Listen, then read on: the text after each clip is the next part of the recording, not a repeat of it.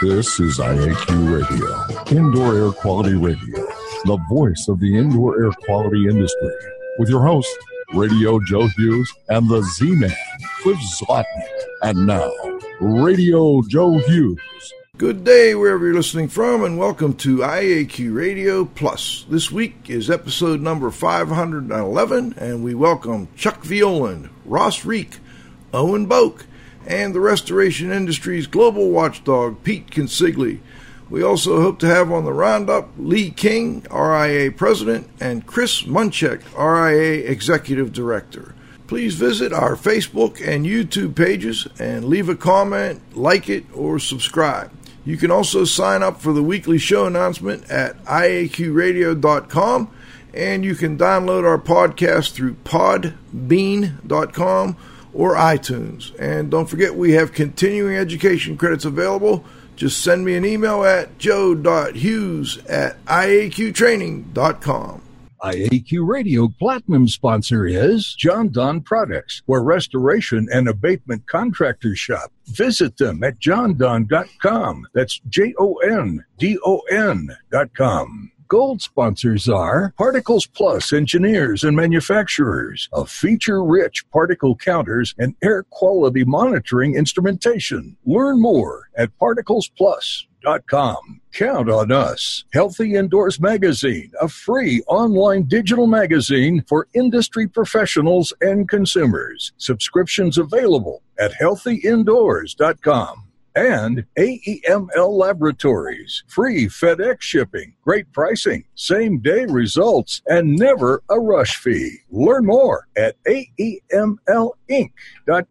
Association sponsors are the Indoor Air Quality Association, a multidisciplinary organization dedicated to promoting the exchange of indoor environmental information through education and research. Learn more at IAQA.org and RIA, the Restoration Industry Association, the granddaddy of the restoration industry. Network with leaders. Learn more at restorationindustry.org. And now you can win a cool prize. It's time for the IAQ Radio Trivia question. Be the first to correctly answer. Simply email your answer to C. At cs.com. Or if listening live, just text your answer from your computer. And now, here's the Z Man with this week's IAQ Radio trivia question. Hello, everyone. Congratulations, Victor Cafaro in Richmond, Virginia, for being first to identify Caspar, Balthazar, and Melchior as the names of the three Magi wise men who, according to tradition, visited Jesus. The IQ Radio trivia question for today, July 20, 2018, has been sponsored by Ideas, the solution chemistry company, creating unique solutions to odor removal, surface cleaning, and decontamination problems. Here is today's trivia question Who designed the Sydney Opera House? Back to you, Joe. Okay, so I'm, I'm going to do a quick bios on all of our guests. Chuck Violand is the president and CEO, CEO of Violand Management Associates. He's also past president and multi year member of the board of directors of the Restoration Industry Association. Ross Riek is immediate past chairperson of the RIA Australasian Council, chairperson of the Australasian Conference Organizing Committee, an 18 plus year owner and operator of Carpet Care Services, carpet floor coverings, and complete care restoration based in Sydney, Australia. Owen Boak. Owen is the founder and managing director of Elements Specialty Cleaning and Restoration in Melbourne, Australia. He chaired the planning committee for RIA's inaugural Australasian Annual Restoration Conference and Trade Show in June of 2018. Owen is RIA's Australasian Council Chair. Pete Consigli. Pete is the restoration industry's global watchdog and a frequent contributor to IAQ Radio. He's been an RIA member since 1977. Over the years, he's been an active volunteer and filled various association leadership roles. Pete is widely recognized as RIA's resident historian and an archival resource to the industry. And then we'll uh, have uh, Lee King, uh, the current RIA president, and Chris Munchak, the current executive director, joining us for the roundup. Cliff, I'm going to turn it over to you for the questions. Thanks, Joe. Well, first question is going to go out to Chuck. Chuck, traditionally, RIA presidents have a short list of things that they want to accomplish during their terms. As RIA's, RIA's immediate past president, what were the key issues you wanted to accomplish, and how did you fare in accomplishing? That's a great question, uh, Cliff. Uh, I, I, guess that you know a couple things. First of all, we have a strategic plan that we're working from, and so when I became president, which we drafted in 2014, when I became president, uh, there were three initiatives that I wanted to get involved in in alignment with that strategic plan, and those three initiatives were making RIA an international association, and that has as much to do with our mindset as it does with members in other countries. The second one was to enrich the benefits that RIA members receive as being a member uh, to the point where when somebody says, Why should I even join the association? we don't flinch when it comes to answering that question. And then the third one was to build a deep bench of industry leaders. Uh, this was an unusual time in the history, in my opinion, in the history of RIA, where we're transitioning generations and generations of leaders within the industry. I felt that it was I felt that it was important to get actively involved in doing that. So that's the answer to the first part of your question. The second part was, as I understood it, uh, what kind of progress did we make? And while none of them were intended to be completed within my presidency, I feel that we've made some significant steps in achieving them. Uh, there's still lots of work left to do with respect to becoming an international association. I'm thrilled that we now have a council position and a council, an Australasian council. That was big. Um, but we're not done. I mean, we're continuing to move in that direction. The second one had to do with member benefits. And there is an enormous amount of work, uh, far more work than I ever expected as an outsider that takes place, but a tremendous amount of work with respect to education uh, within the association. And Mark Springer is heading up an awful lot of that. And there's huge progress there. And then the third one was transitioning to a different generation, bringing that next that next group of leaders into the association. And YPRC was launched, and there are there is just a real base of strong young leaders that will carry RIA into the future. What's, uh, what's YRPC stand for? Young Professional uh, YPRC, Young Professional Restoration Contractors. All right. Well, thank you. All right, uh, Ross. How old is RIA's Austral Asian Council, and what exactly does it do? Yeah, so um, hi guys from Australia. Great, great to be online. Uh, hope Good you, to have uh, you, Ray. Yeah, love to see you all sometime. Uh, look, we uh, we started back in uh, on the twentieth of October two thousand and fifteen, where uh, our founding chairperson Duncan Bennett, who a lot of you would know over many many years travelling to the states, really wanted to kick things off here in Australia. we, we've had many members in Australia for over 25 years and, and had people moving uh, moving around the world learning and being a part of RIA's family. So the idea was to um, originally support our local members here in Australia. So on the 20th of October, we, we uh, in 2015, we had a uh, we had a conference here, our first RIA conference. It was only small. We were happy to have uh, Chuck here he became very famous here quickly with his uh, thongs. And uh, for any, for those who don't know what thongs are, we call them thongs. They're that. actually called sandals. And uh, uh, when, when we first said, "Oh, nice thong, Chuck," we got a few funny looks from Chuck right at the offset. that was quite funny. And uh, so over that time, we um, uh, we slowly developed uh, with the goal to turn our local region and support network into a, an RIA council. Um, and we worked very hard to do that through uh, many initiatives over that period of time. And then uh, in uh, finally 2017, we actually turned our, our council, uh, our organising committee into a, uh, or steering committee into a council. Uh, and the, and the good thing with that, we still have all the same members on board right from uh, from the from the onset. So um, to answer that question, we've been around here a long, long time, but um, the the steering committee kicked off uh, in 2015. So we've come a long way since then. Okay, thank you, Owen. Um, you've traveled to the United States and you've been in business uh, in Australia for for quite some time. What similarities and or differences do you see in the Australasian and North American markets for both restoration and indoor air quality?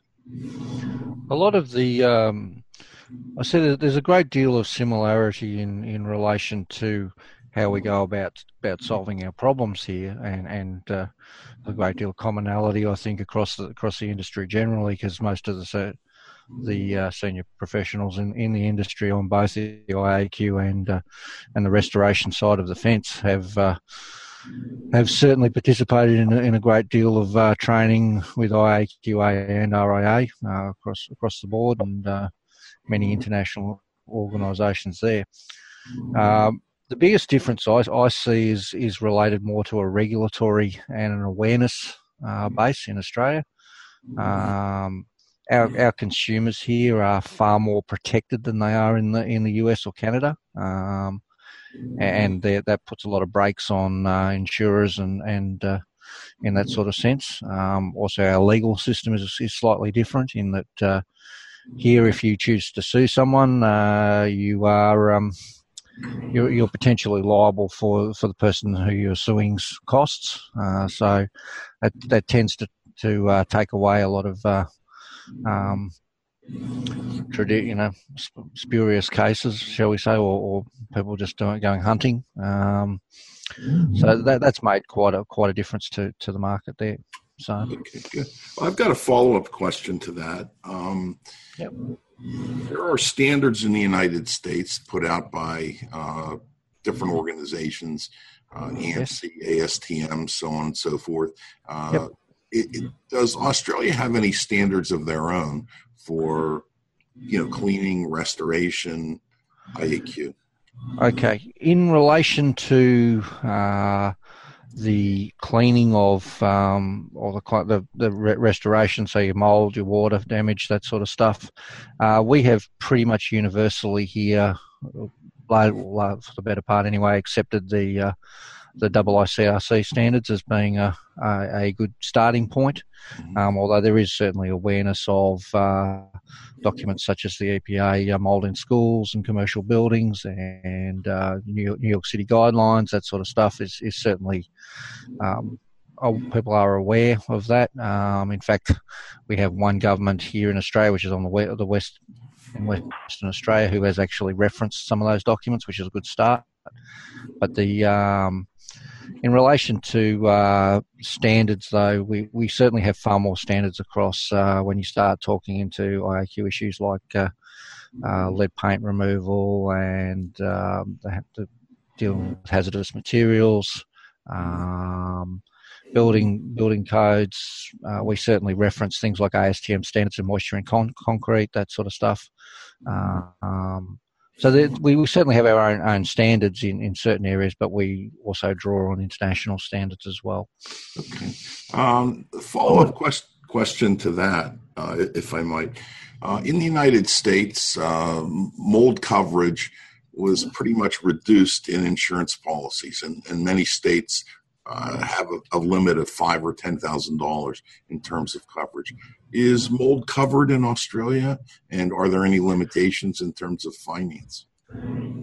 Uh, yes, generally speaking, mold is still covered in Australia. Um, again, that comes down to our insurers being far more regulated here and uh, less able to um, to put uh, you know specific exclusions around a lot of things. Having said that, there are some policies that uh, that do have um, have limitation at license, but uh, I mean the lowest of those I've heard of is eight thousand. That's a very budget insurer, but the the more common ones are sort of twenty five thousand dollars here, so which still gives you a good reasonable scope to to do things. But most insurers uh, generally do also recognise that a lot of the damage is actually water damage, so um, they also give you gives you an even greater scope, so you, you, your your figures are just related to the actual remediation part of the process.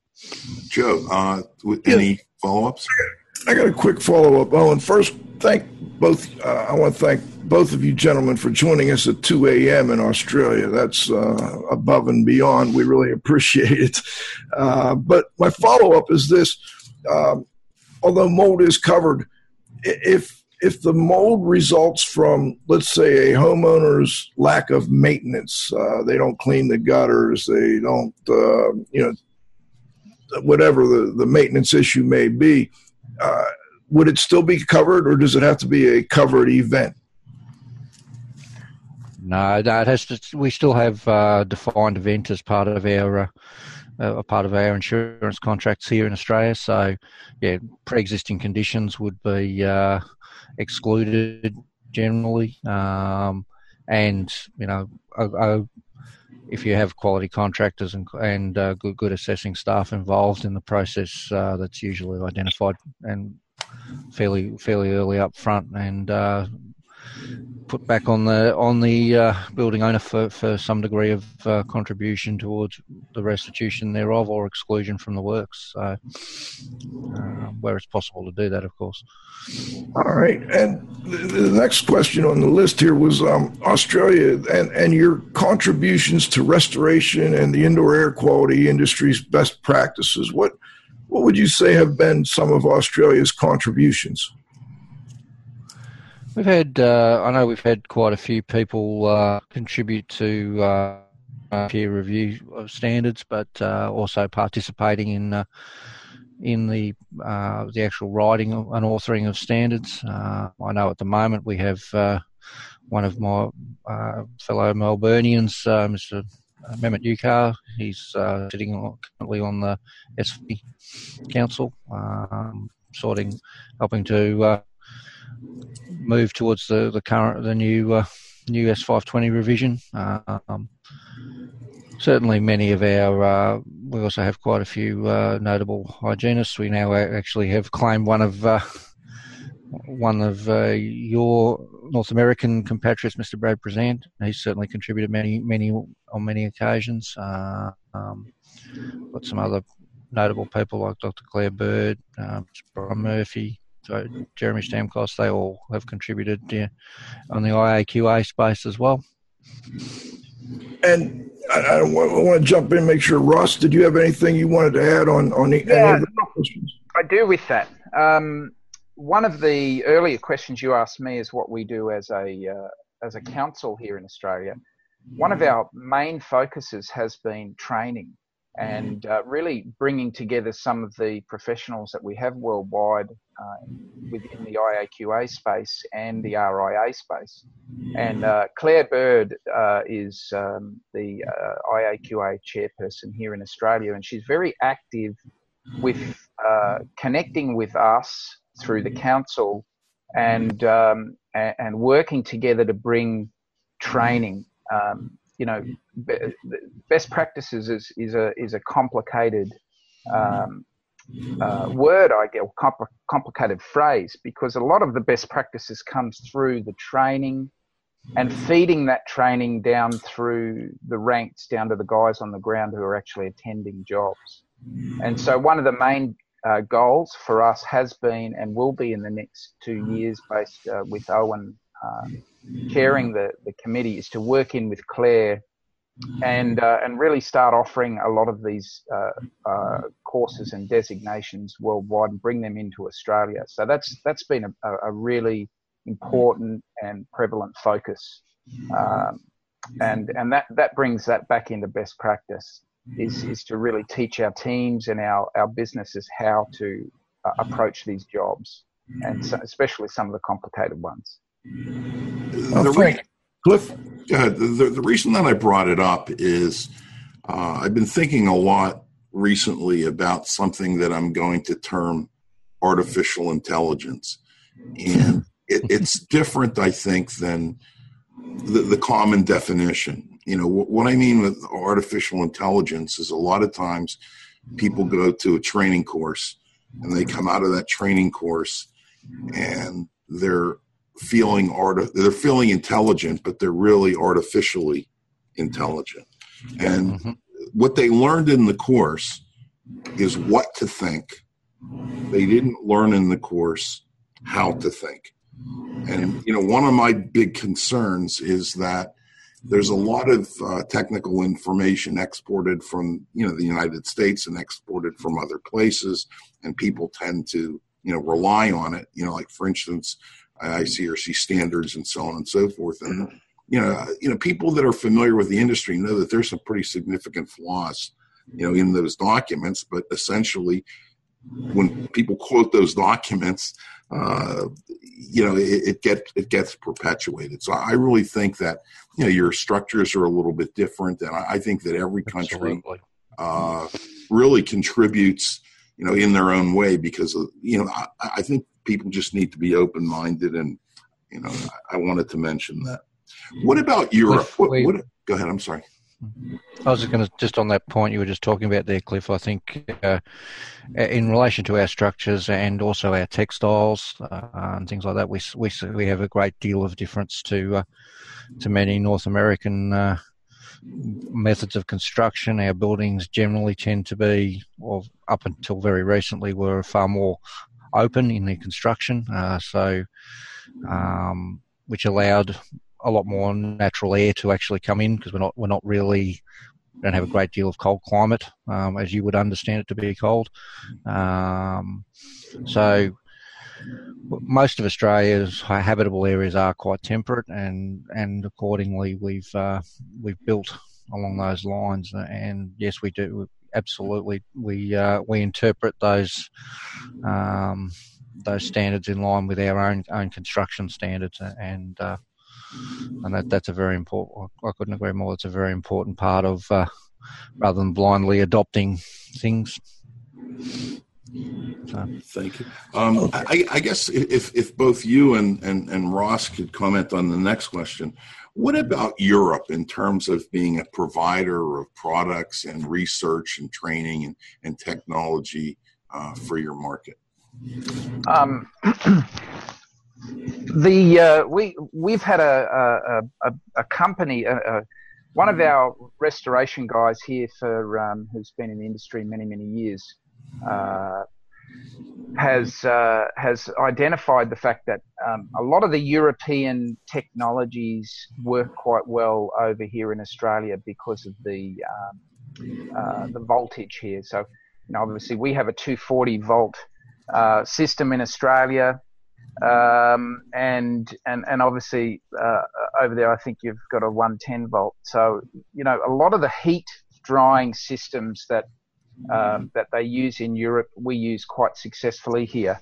Um, uh, Gary from uh, Restoration or Restore Solutions uh, has really been working closely with the Europeans to bring a lot of those technologies in, into the marketplace here.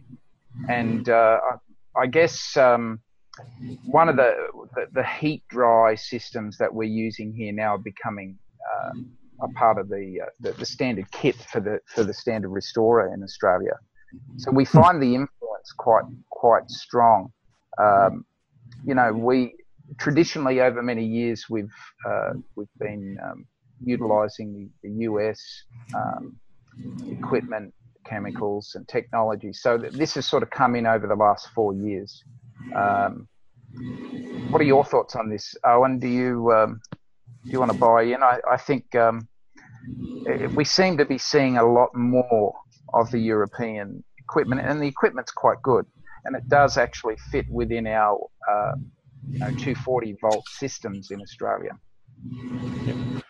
Thanks, Ross. Um, I couldn't agree more. We've certainly seen a, a, quite a shift over to uh, to the use of heat as part of uh, part of our, our drying technologies in, in Australia, and uh, um, the, the Drymatic system out of uh, out of the UK has been uh, probably the largest contributor to to that. We don't we have got uh, a reasonable amount of desiccant technology here, but not as much as you do in the US. And uh, these are found, these units have been found to be quite quite useful. We're also not uh, probably quite as subject to uh, some of the issues that you guys have had with heat use of heat in buildings and, and all of that, which I won't go go too far into, but. Um, uh, that, that's certainly been good. We also have uh, probably the other European manufacturer that uh, has made quite an impact in recent years has been uh, Tramex with their their concrete meters in particular. Mm-hmm. Um, mm-hmm. They're becoming part of uh, a big part of the uh, the restoration landscape in Australia. a follow up, I guess, question for both um, for both you and Ross.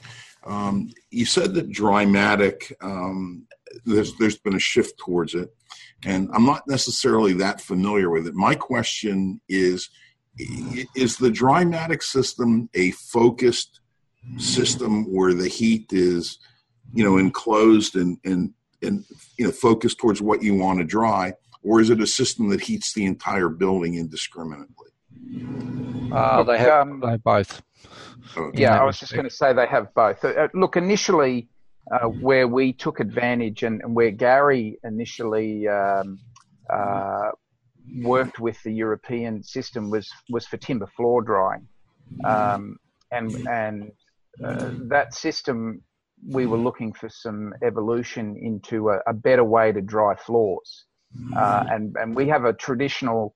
Uh, traditionally in Australia, timber flooring or hardwood flooring is um, uh, goes back a long way, and a lot of the homes uh, were originally built with some beautiful floors and um, timber floors.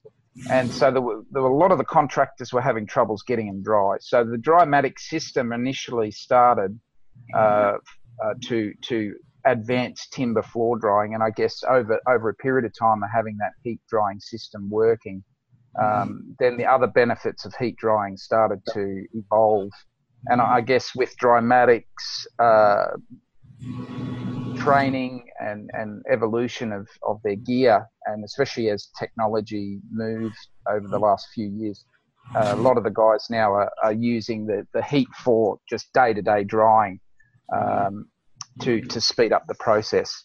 Uh, and, and, look, I think um, Restore Solutions with Gary does that very well. They they uh, you know, obviously, if you bought the kit and, you're using heat dry uh, for timber floors, then uh, you know you, you want to be using it for other things too. So it's evolved into a, a standard kind of drying system here. They're very useful as well. With um, their their larger system is actually uh, more designed in a in a similar method to a desiccant in in that it's heating the structure and exhausting the wet air out of the structure. So um, so yeah, they have both both a targeted system and and a and a, um, a, a heat the whole structure or whole area type approach as well. Good. All right, I think we want to switch it over to Pete at this point. Yeah, yeah, Pete. Uh, in your role as conference facilitator, and uh, we know that you work with a North American team of experts to do a roadshow. Uh, if you could just comment on how that went. So one of the things that that Owen chaired the planning committee, and uh, he reached out to me, you know, months before the conference to uh, for some ideas, you know, and I've I've been sitting in on, uh, you know, I'm in the in the loop on the Australian Council stuff and have been for quite a while, and so um, uh, we basically uh, worked to put a program together with uh, Chris Schumacher and uh, Gary Leubman, you know, Leubman, uh, your pro, your pro, your original protege there, Mr. Cliff, from the old Unsmoke days, and uh, you know the the folks at Legends really uh, help support and kind of un- underwrite part of the trip. And uh, you know, Chris has been doing the building science training uh, for REA probably for about ten years. He's had already been over to Australia um, at least one one time, maybe twice in the past. So um, in order to, you know, it's very expensive to bring a lot of these North American trainers over to Australia with the travel and also in dealing with the uh, with the exchanges of the currency and whatnot. So some of the local members, uh, Owen took the lead in this uh, with some other, uh, uh, you know, uh, uh, REA members. They um, they helped carry and underwrite some of the costs that didn't come directly out of the REA budget, and we did some training uh, in Melbourne and Brisbane before going to the conference uh, to train the insurance adjusters, uh, some builders, uh, um, uh, uh, type experts. Uh, in, in one of the classes, there was the garment guy. There was some public adjusters, you know, things of that nature. It kind of helped the, uh, the end user market. Then Chris did a fabulous uh, opening technical presentation at the conference. Uh, Gary did a presentation too on fire damage, and but specifically their other role that was really great. Uh, Chris did a pre-conference, uh, the one-day REA building science course, which we filled the room for limits. We had close to 40 people in there, and the class was fabulous. We had uh, several lab directors in there, PhD types. We had the one uh, uh, lady from uh, Singapore that came over that was on the IQA panel. Um, uh, obviously, a lot of contractor members um, and a very uh, diverse group. It was a fabulous program. Gary did a post conference uh, odor control, IICRC odor control class. I had about 25 in there, and uh, that that went very well too. And um, anyway, so that was uh, that's kind of how the how you had the members uh, working in conjunction, kind of with the with the association budget. So there was a win-win all around for, for both the conference, uh, local members, educate the market, you know, um, and be able to kind of get these uh, multidiscipline audiences really for the classes and for the training. So I, I think it, I think it went, went really fabulous. It basically, to wrap up, my role as the facilitator. The other, there were two things that we kind of talked to Plain about. One was to help organize a roadshow, which would allow those extra speakers to also be on the general program. And then the other thing was um, to uh, to be the facilitator for the conference, kind of the sergeant at arms. I guess I kind of have a unique talent and known in the RA circles for that and um, it just it uh, I really enjoy doing it. Um, and uh, if, you know, uh, if they want to invite me back next year, I certainly be pleased to, to pleased to do that again. Kind of make this annual trip over to Australia where I can handle the business part and also visit with all the friends I've kind of developed there over the years. So anyway, that um, that uh, that's the deal on that. Pete, I guess as a follow up to that, can you comment on uh, other industry dignitaries that you know happened to be there that you know weren't native Australians? Yeah. So, but, so what's happened is there were several. You know, we got the the the, the event got really wide range support from a lot of the industries. Besides the IAQA connection, obviously, kind of partnering in the educational part of the program. Uh, the uh, uh, the, leader, uh, the uh, the lady who heads up the ISSA, uh, you know, was there. Um, the local press was there for Clean, but the IICRC had a really, uh, you know, had a role in the conference, and uh, their leadership, uh, Pete Dickinson, and uh, Craig Kirschmeyer, Steve Miranda, the executive committee people, and Richard Green, their executive director, uh, came over. Uh, they obviously had a booth in the conference hall, and I'm in part two. Ross will talk a little bit about the unique way how they had the, the how they set the conference up between education and then uh, the little vendor presentation. Was really very unique, I think, and very successful. But um, starting last year, when we did the transition RIA, one of the ideas that we kind of came up with was um, the the already uh, you know uh, procedure of where we recognize all our advanced designates like we do at our, our annual convention. The Aussies wanted to do that there, which we did. And uh, the idea was brought up that uh, there's so many IICRC people over there that they do that for their master, you know, designates uh, whether it's the, the, the restorers, the cleaners, you know, the different ones that they have. And so um, they got some stage time at some podium to do that and to kind of give a plaque. So I thought that was a very collaborative uh, very well done. And there was a lot of just fruitful conversations that took place, uh, you know, in the leadership between the council and the RIA leadership. Um, you know, they just, you know, how can the organization work together for the greater good of the industry? So, uh, anyway, I thought that was, uh, you know, a good little kind of cherry on the top of the cake for the event. Good. All right, Joe, what do you think? Halftime? Yeah, let's go to halftime. When we come back, we've got uh, part two. We'll get Chuck back in here a little bit more, and uh, we'll we'll talk to Pete a little bit more, and kind of go a little more general uh, on, on, the industry in general. Let's uh, let's break for halftime. We'll be right back uh, with our guests.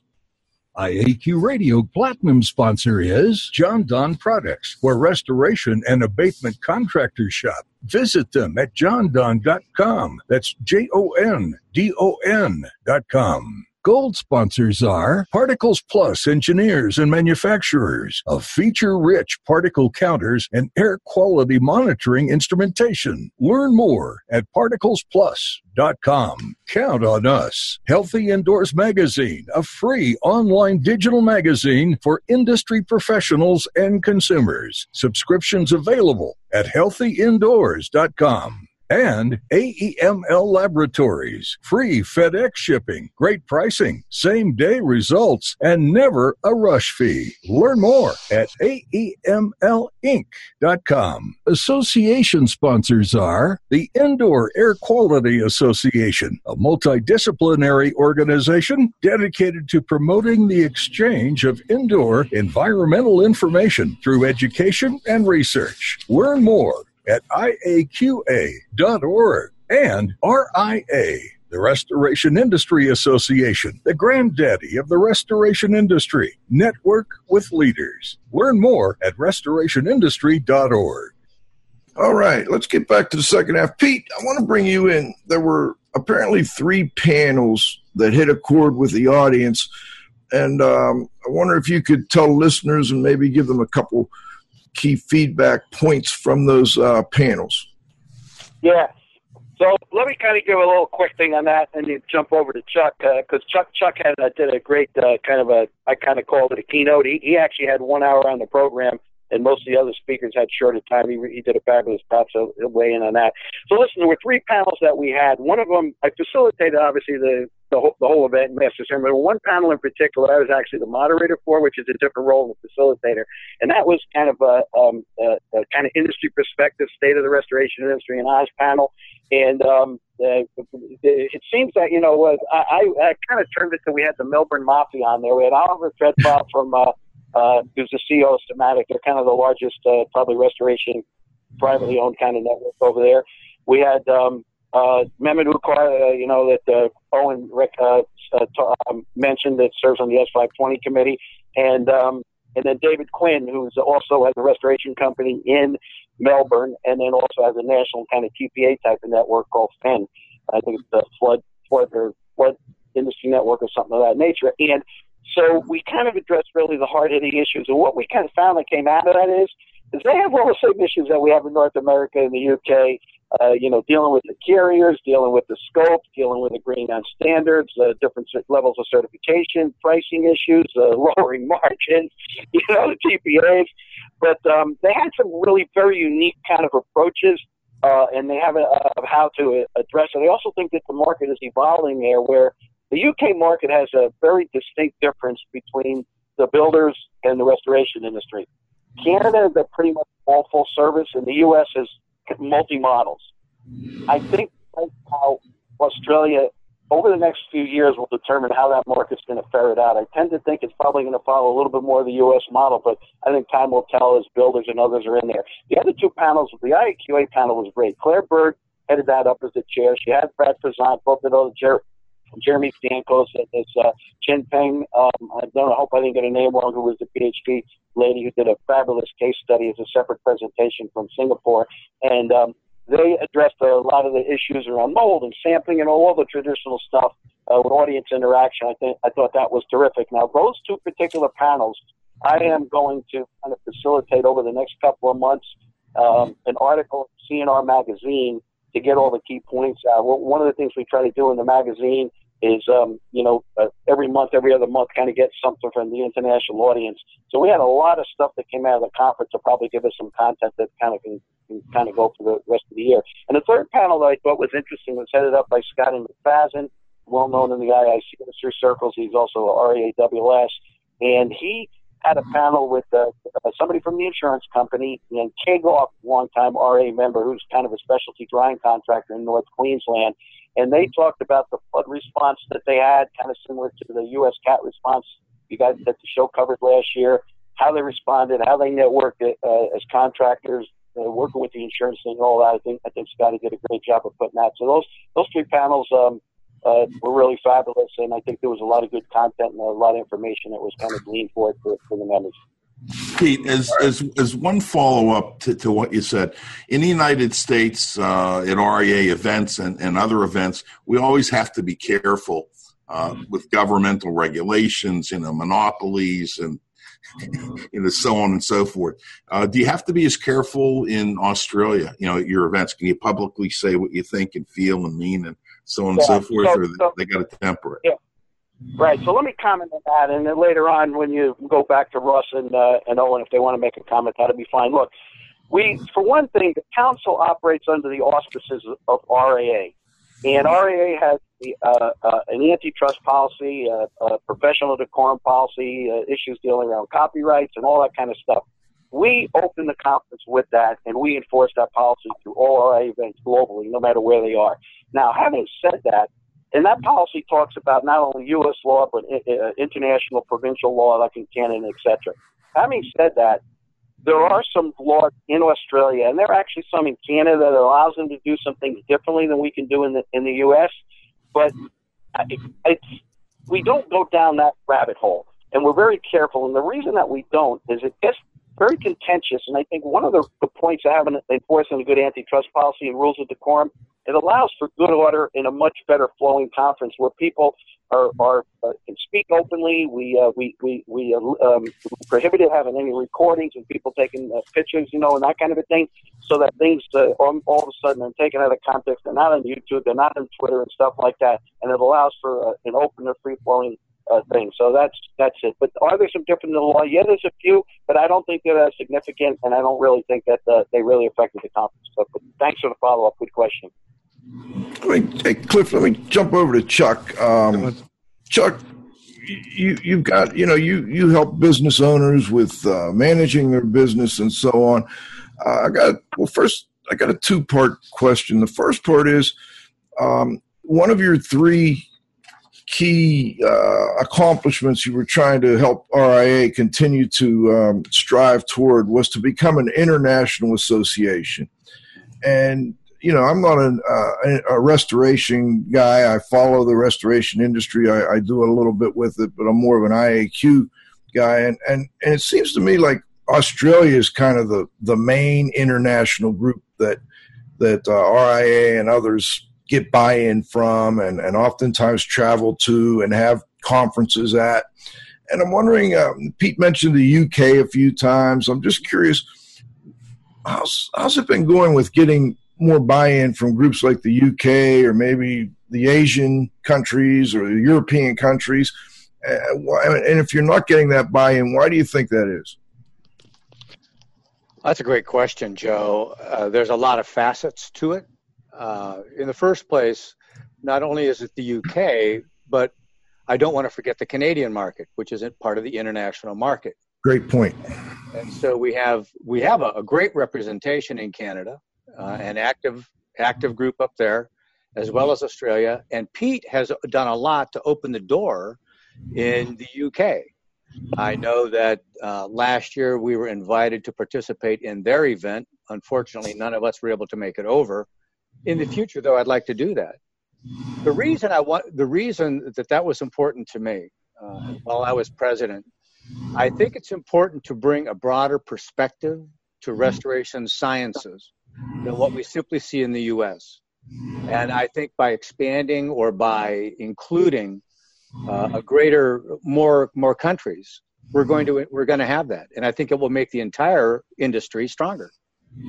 All right, and let's go to part two. You know, with that, if we don't make money, you know, we're not going to be able to help the industry. We're not going to be parts of associations, and um, you know, things will just dry up. So if you could tell listeners a little bit about you know your presentation and give them a few tips key points on tuning up their business happy to uh, first of all every time i've presented to an australian audience they've always been very gracious and very accepting of what i'm offering to them and this was no exception so it makes it really enjoyable and fun for me as a presenter and they were great the presentation I gave is called The Five Steps of Growing a Small Business. And essentially, what it does, Joe, it takes a business from startup through multi million dollars in revenue. Because the audience was made up of a vast range of size companies, I wanted to touch on all of those and show them the key issues that they need to be addressing at each of the different stages of the business. These are all predictable. I didn't make this stuff up. This is this is just in business. Uh, the the key challenges that they have, where they should be utilizing their time, what the objectives are at each stage, what skills they need to be developing, which is different when you're a startup or even a, a million dollar company than they are when you're a two or five million dollar company. We grow businesses, restoration contractors grow their businesses. At the outset, we focus on technical skills, which you have to. As the business grows, that shifts. And now we need to be dealing with management and leadership issues in order to continue to scale the business. And so that's what the presentation was about. It also had org charts for different size companies just as a visual to help people better understand and model their companies. Uh, Chuck, I remember going to one of your events and you had like three three areas that an individual should focus on if they wanted to help to grow their business, make their business more profitable, etc. I don't remember what they were, and maybe you're not can you can you go over that for us with listeners? Absolutely. That's and thanks for asking, Joe. That's fundamental. We call that our sustained profitable growth model, and that's fundamental to the work that we do at Violand Management. It's a Venn diagram, and it's three. We refer to them as dynamics, three circles that intersect. The the bottom the bottom right one is the business dynamic, which is where we measure things. That's the tangible things in our businesses. The one on the left hand side at the bottom is the people dynamic, that's all the people involved in growing the business. And then the top one is the executive dynamic. And that's the executive who drives this whole thing. All of those dynamics are constantly in flux, but they're all self leveling. So at some point, if one outgrows the other, either the other two have to grow or the one has to shrink. And so the, the, the job, the, the task of the owner is to try to grow them in some some form of uh, similarity. So you want to try and, and, and, bring those all up at the same time. And what, right. what which of the three do you find business owners are most often kind of letting letting go a little bit, not really putting as much effort as they should be? It's always the same one, Joe. It's always the top one, the executive. Yep. The business the business will grow at the rate the owner grows. Bottom line. Gotcha. Fantastic. Great, great, uh, great advice for our listeners. Uh, let's let's go over to, to Ross. I mean, we're running a little tight on time, and we've got a list of questions about the event. Um, I want to go back, Ross, to the first question I asked Chuck. How did you tie in the international stage? You know, uh, how many countries were represented? Um, how did you get them there? And you know, it's it's a little expensive to get to Australia, but um, you seem to be able to get people to attend these events. Um, tell us a little, tell listeners a little bit about the international stage. Yeah, thanks, Joe. Look, Australia, we we rely on our international uh, uh, family, I guess we call them. Uh, we, you know, over here we have a lot of suppliers from the US and, as we mentioned earlier, UK. Uh, uh, we're starting to get a lot of interest from uh, from Asia. Uh, obviously, a lot of our gears manufactured in Asia. Um, so, you know, uh, organically, we, we've got people coming here regularly and being a part of our community uh, because we rely so much on our imported equipment and technologies. Now, our wages are very high in Australia. Uh, manufacturing here has slowed down over many years. So, uh, you know, our whole industry is really based on our international market. Um, so it, yeah, it was quite quite easy to get uh, our internationals over here, and actually a lot of our conference um, was designed specifically to educate the RIA members and the the, the, um, uh, you know, the attendees as to what's available, what what can they use in their businesses to really, uh, when they walk away from the conference, you know, take something away. And I think our international suppliers and guests really uh, helped us with that and, and, understand that. So there's a lot of business here, um, which uh, uh, you know, which is inviting. So, yeah, and of course it was a nice venue, nice area, good holiday destination. We try to put these events on in areas where you know, if you want to come, do some business, but you know, also have a holiday and enjoy. I think Chuck enjoyed some time here on, on Hamilton Island with his uh, lovely wife Karen, and we did. Uh, yeah, it's, it's, so there's kind of there's there's a lot to have out here and a lot to enjoy. How many people were attended the show and, and the convention, and and can you give us an estimate on how many were from Australia and how many were from other parts of the world? look, we uh, around about 200 we had um, attend. Um, we had some visitors and guests. I guess majority of the attendees were from Australia, and that and that was a, a fantastic uh, thing to see. I mean, you know, we we saw a lot of people there that I call them the old boys in the industry who, you know, you traditionally don't see at a lot of the events. You know, they generally send their staff or their managers. Um, know, the old boys were there, and I think it was it was good to see that because that I, I, I truly believe the international influence is a part of that. Uh, because the old boys were the, the leaders in, in really connecting us with the US and UK. Uh, and we saw them at the conference, which was great. Um, so, uh, you know, I, I, think that with, with the amount of attendees we had and, and our guests, and, and the, the event was an, an absolute success. And we were all very happy to, uh, to be there. At this point in the show, we typically go to a roundup. Unfortunately, um, John just let me know we don't have the music for the roundup, so I'm going to kind of uh, giddy up, go round up myself here, and uh, we're going to bring everybody in for the final question. Cliff, why don't I start it off with you? Uh, let you go ahead and start the final questioning, and I think we've got uh, Lee. Is Leon uh, and Chris Lee, Lee King and Chris Bunchek are both going to join us. Why don't we, Cliff? Well, Joe, before we do that, I think there's still a couple of things uh, that would be important to cover. Um, I, I think one question for Owen first is what steps are being taken to make 2019 bigger and better? Thanks, uh, thanks there, Cliff. I think uh, we 20, 2018 was our first uh, first go at uh, running a conference down here in Australia, and uh, in a, in, a, in any sort of large scale capacity. Um, but we, we, we learned a lot from that exercise, and uh, we, are certainly working on bringing some some fantastic. Again, once again, fantastic international speakers. Uh, we've we've got a lot more participation planned for next year with IAQA. They're going to have their own, going to run a specific IAQA day, um, whereas they were just a, a, part of the program this year.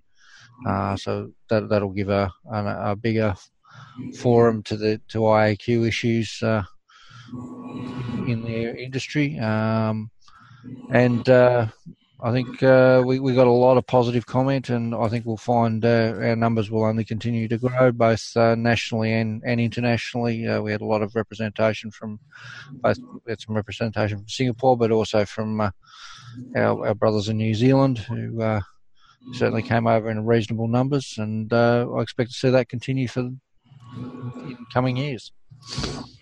All right, we got to go to Pete. Pete, industry service is important to organizations. Tell us about the special award presentation that was made at the event. Yeah. So, Cliff, um, before I do that, very quickly, I'd like to tag in off of some of those questions that uh, Joe was talking with Ross about, which I think are important. And he talked about the international uh, you know who else? You didn't mention Canada, and there there were three international suppliers that went over there uh, to the event. One was uh, the AML Labs, and uh, you know mold is a big issue over there. Traveled over there. I think there was a lot of interest in all the lab activity. But the other one was uh, Encircle. I think they've been over there before. Chris Riznowski from uh, Encircle uh, uh, did a did a, a fabulous presentation on the convention. And in talking with the Encircle folks, they also were kind of visiting with some of the insurers and the carriers over there and got some stuff kind of going on there that may lead to developments in software and platforms and stuff. So I think that is pretty important. The fact that you get North Americans that would travel over there and looking for business opportunities, kind of like Ross said, there's some business to be had. So anyway, I thought that was a kind of a, an important point uh, to tag off that that uh, put into the blog. Now let's kind of move to this uh, final thing here, and I imagine you're going to go into the roundup.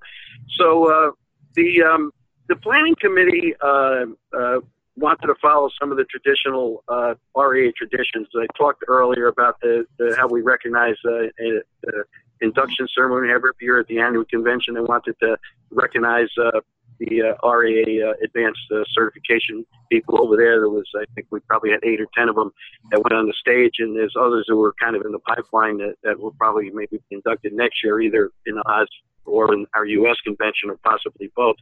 And then, uh, of course, the, the other the the big major award every year at RIA is the Martin L. King Award, and uh, it's not really identified as a lifetime achievement award. Although most of the guys that get it over the years, there's been all kinds of innovators and different people that have gotten the award. Uh, certainly during you know Martin's heyday and, and you know before his death. So. Um, the committee decided and developed uh, what they want to call the Australasian Lifetime Achievement Award, and um, they wanted me to kind of oversee that during their uh, conference dinner, which had a kind of a beach theme. We were supposed to be outside for it on the beach, but the weather wasn't good, so we did it inside. But they still everybody wore shorts and they, they had all beach beach paraphernalia, and so it was really fantastic. And um, anyway, the, the entire committee decided that they wanted to give this to Duncan Bennett, who's been mentioned, uh, long-term advocate in the region, and they wanted me to to, to, hand, to handle it. And so we kind of modeled activities uh, after the Martin L. King Award, but the lifetime achievement in the Australasian market. And the thing that surprised the heck out of me is the entire council knew Duncan was going to get it, and they didn't leak. It was no leak. I mean, the surprise, no one knew outside of that, the councils and myself, and of course, RA staff. Chris Munchak uh, did the plaque. He brought the plaque over on the plane, gave it to me. Anyway, it was unbelievable. The emotional, the people that were in the room will never forget that. Early on, I think Duncan knew it was him. And, uh, you know, after I called him to the stage, and Ashley, Ross, and Duncan, uh, er, and um, Owen were there to, to greet him and take the formal presentation. He, we thought he was, and and the emotion was so sincere, it was unbelievable. Eventually, he collected his his uh, you know his emotions, and once he got the podium, he was a pure Duncan, and it was really great. And he recognized, and acknowledged Marty and all the stuff they did, and then we had a lot of fun. We took quite, quite a few pictures. There'll be a whole write up in the CNR magazine that'll be coming out next month, and uh, along with the general write up on the conference, it's going to be the cover story. Ross took the lead on that, but anyway, that that was fabulous, and um, I think they want to kind of continue with these RIA traditions, but uh, maybe with a little bit of a, a Australasian kind of twist to it anyway, so that was fantastic. Anyway, guys, um, I think this probably concludes part two, and I'll turn it back over to you guys for the roundup. Okay, Joe. Uh, Let's go to the roundup. We got the music. Hit 'em up, hit 'em up, move 'em on, move 'em on, hit 'em up, rawhide. Let 'em out, ride 'em in, ride 'em in, let 'em out, cut 'em out, ride 'em in,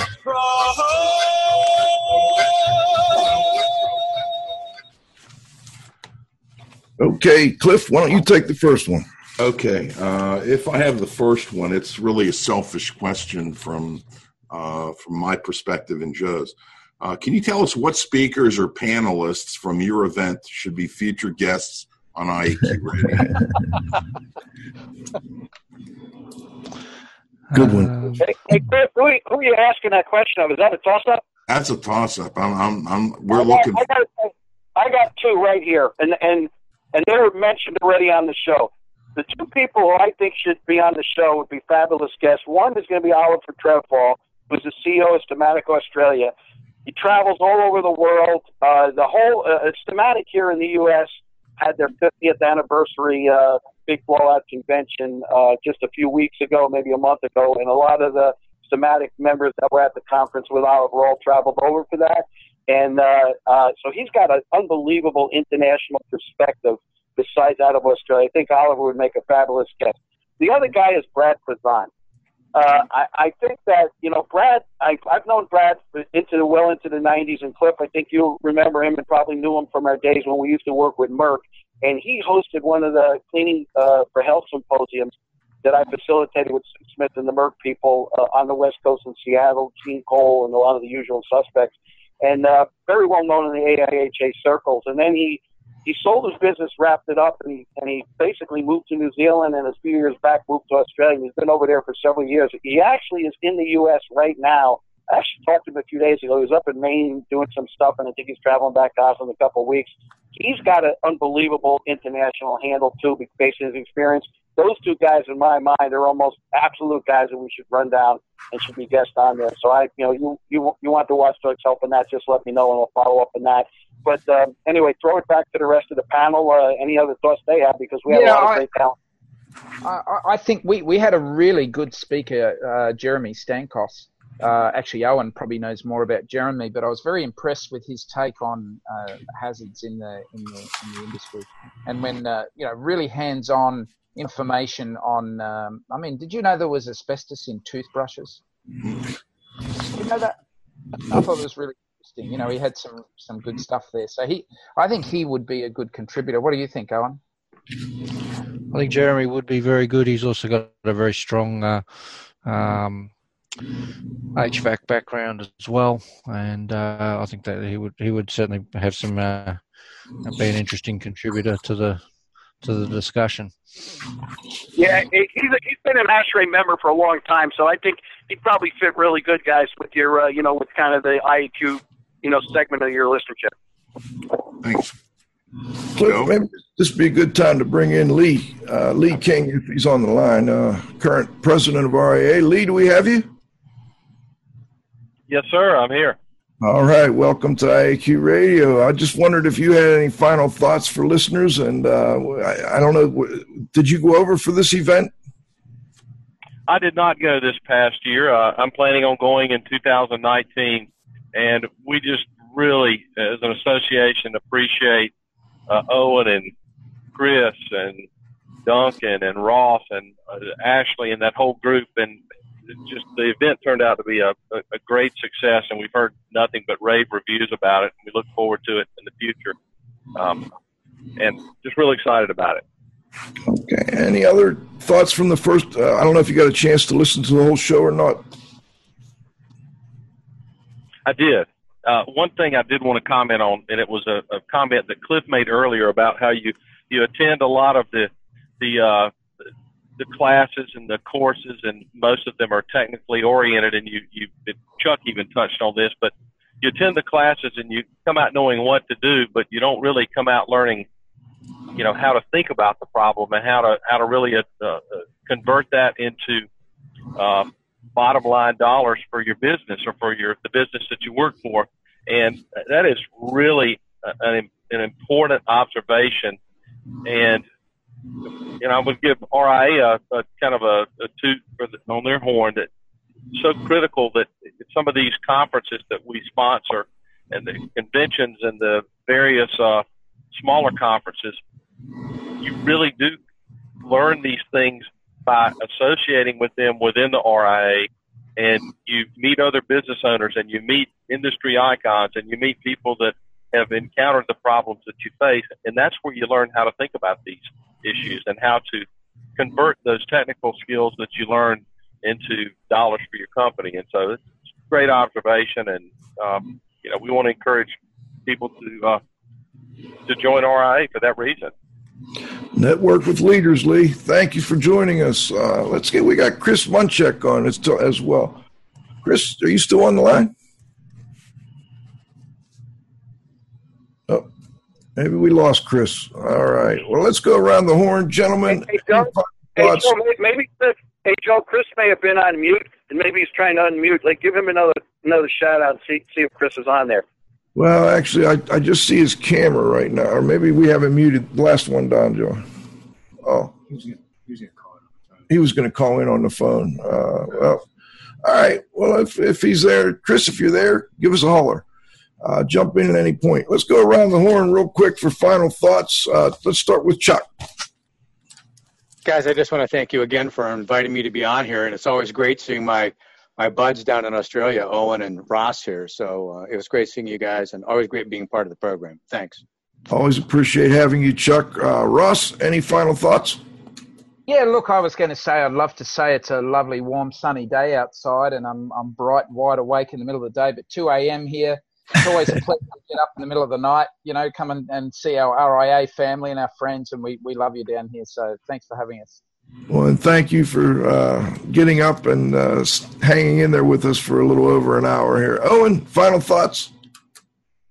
Uh, like to echo Chuck's thoughts. Thank you very much for having us on and supporting uh, RIA with our, our conference endeavours down here. And uh, you've, got, you've got quite a healthy fan base Australia, so uh, lots of regular listeners part of the world. So, doing, guys. We do appreciate the the fan base in Australia. Uh, listeners, uh, I, I, love it. Um, and you guys mentioned Brad Prezant. We have had him on, uh, but it's probably been eight years. We've been doing this for 11 years now, and uh, he's a co editor of the AIHA Green Book on uh, recognition, evaluation, and control of indoor mold. He did a great job, but you are right. It's uh, well past time that we brought him back. So we'll definitely do that. And uh, let's wrap it up uh, with Pete Consigli. Pete, final thoughts before we call it a day. Yeah, well, there's one thing that I think needs to be said, and Cliff, it needs to be in the blog and I can't believe that between Owen and Ross, neither one of them brought it up. So, guys, I'm going to save your collective butts. We need to give a huge shout out to Ashley Easterby, his daughter Natasha, who goes by Tash, and uh, her cohort Tamika. I Can't remember Tamika's last name, but Tamika, uh, I think, uh, used to work for, for Owen and Chris down there in Melbourne. So one of Ashley's companies that he has, uh, he's got a company that basically handles kind of uh, event handling and things of that, and he he oversees and is the agent uh, for RIA to handle a lot of the organizations locally and work in conjunction with the SmithBucklin staff in Chicago, and uh, and basically Tash and Tamika do all the heavy lifting, all the organizing, and let me tell you. Those two ladies and Ashley and that, that whole little uh, group through his uh, Novus company, did just a fabulous job. I mean, that they were flawless in attention to detail, crossing the T's, dotting the I's, you know, all the arrangements for the event to basically run smoothly. And without having that level of support, uh, you know, Ashley was on the planning committee, obviously with uh, with Ross and uh, and Owen, and um, and then it worked. Uh, and like I say, the two ladies worked in conjunction with the RIA staff and the the staff, the international liaisons in Chris's office in Chicago, and they were fabulous. So I, I think they really do need to be recognized. But other than that, there really isn't much more to say. I think uh, I think it was a, a terrific show, uh, uh, Cliff, Joe. Um, I, I thank obviously my Aussie mates and um, my long-term friend Mr. Violand in there. Appreciate uh, Lee King uh, taking the time to call in. It's a little unfortunate unless uh, unless Chris happens to call in. They didn't get to weigh Chris in, but hopefully, now. Pete, we we do have Chris. So uh, Chris, you know what? I'm turn it over. I'm going to let Mr. Munchak have the final word of the roundup before you close the show out, guys. Uh, so I think that might be the first time in the history that Pete's uh, letting somebody else have the last word. That's an honor. I'm, I'm, I was stalling Chris, so hoping you were going to call in, my friend. well, I've been here the whole time. I just think that my phone number was was muted. I don't think they knew who I was. So here I am. Yeah, a little uh, mix up here, but Chris, welcome and thanks for your support of IAQ Radio. And uh, any final thoughts on today's show? No, I, I, I echo what, what's been said before. I, I think the, the thing from my perspective in, in working with our team is just the the incredible work that the volunteers pulled off in Australia to make that event such a success. I mean, there's the entire Australasian Council, you know, really with, with very little support from, from anyone else, really single-handedly pulled that off. And it was a, it was a huge opportunity for RIA to, to really, you know, show everyone uh, in that part of the world that the association could be trusted with, you know, the, the show for the industry there. And, and uh, I think it opened a lot of eyes. And I think, you know, Owen and, and Ross, you, you, guys will probably agree that we saw some some faces there that we haven't seen in a while at events, and I think it was largely because the association had taken over ownership for running that event, and it um, it really belongs in the hands of an association and volunteers, you know, running that event. So, just just really incredibly proud of the group, and and couldn't be happier at how it turned out. Well said, and a great way to finish things up. Chris, thanks so much for joining us. Cliff, any final thoughts from you before we uh, close out the day? Nope, Joe. I'm good. All right. Well, this is Radio Joe Hughes saying thanks to Chuck Violand, and we had Ross Rake, Ross Riek we had uh, Owen Boak, Pete Consigli, of course, the restoration industry's global watchdog, Chris Munchak, who else? Lee King. Thank you all for joining us. John Faith at the controls. Well done. It was a little hectic, but we got her done. John, you got to have faith. Uh, also, want to thank uh, our growing group of loyal listeners out there. By the way, it's that time. Uh, Cliff and I are going to take our little summer vacation here. We'll uh, be taking a couple, three weeks off, but I will be in touch with listeners on a regular basis during that three week period. We will be back in mid August with the next episode of IAQ Radio. For IAQ Radio, I'm Spike Reed saying thanks for listening.